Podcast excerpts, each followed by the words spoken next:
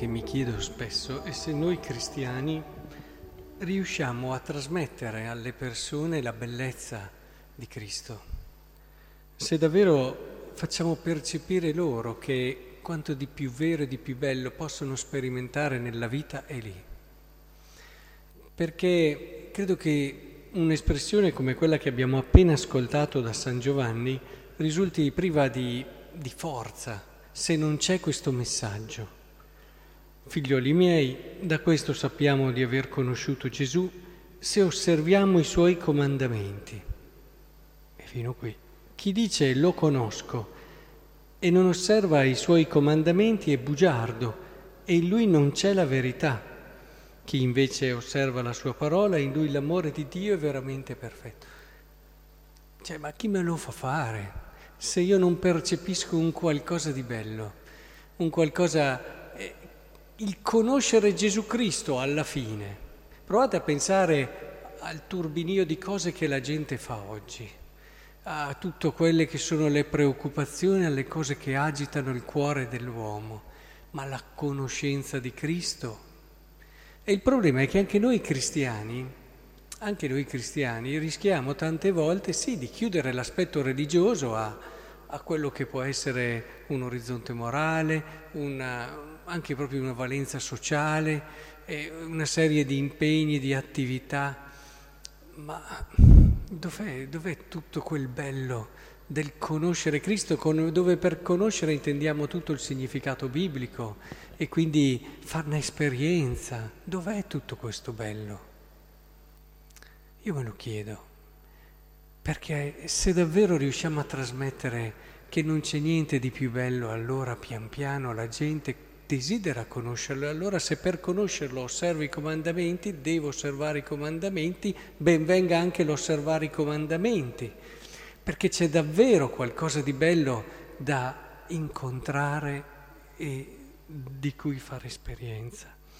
Ecco, io penso davvero che sempre di più dovremo come cristiani, chiaramente farlo noi come esperienza iniziale, se no non trasmettiamo un bel niente, non si dà ciò che non sia.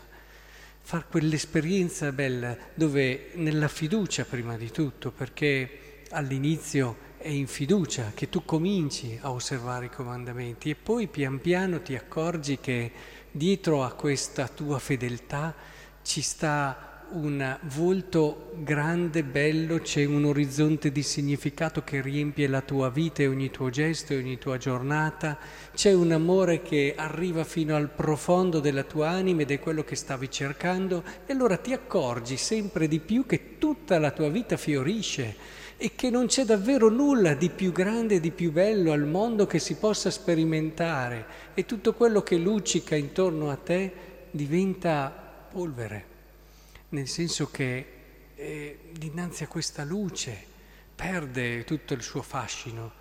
È come quando il sole sorge, tutte le lampadine che prima sembravano così luminose diventano quasi insignificanti e inesistenti, eppure ci sono ancora.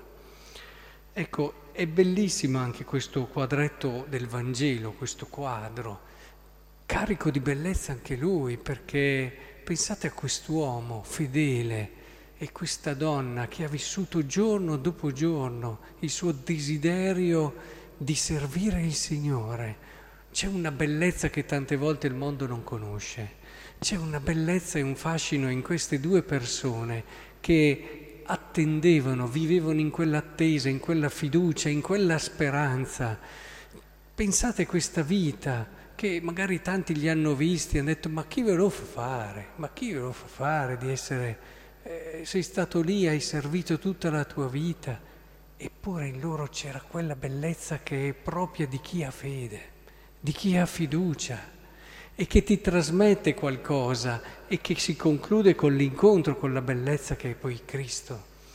Insomma, cerchiamo davvero di riportare la nostra fede a questa testimonianza e annuncio. Dicevo pochi giorni fa che se un missionario non è attraente, non è efficace nella sua missione. E, e un missionario com'è che fa essere attraente? Quando si percepisce da tutto quello che è che ha incontrato una bellezza, che ha incontrato qualcosa che in fondo anch'io sto cercando nel profondo del cuore, quel qualcosa senza il quale io mi sento ancora inquieto, sento che manca, che mi manca, cioè quando arrivi alla fine della giornata che sei un po' agitato, che capisci che magari tutto quello che hai fatto, eccetera, alla fine stringi, stringi. Ecco, è molto importante che in colui che annuncia noi percepiamo questo. E vivendo questa esperienza, allora nasce in noi la domanda, facciamo nascere anche negli altri la domanda soprattutto, e tutto questo li conduce ad un cammino bello, ricco, promettente. Ecco che il Signore allora ci aiuti in tutto questo. E abbiamo bisogno di cristiani così, di cristiani luminosi, di cristiani che te lo facciano quasi toccare che non c'è modo più bello di vivere, a cristiani che davvero anche il sacrificio, la rinuncia, anche tutto quello che può sembrare al mondo ostile, eh, riescono davvero a fartelo vedere con un significato e un senso d'amore.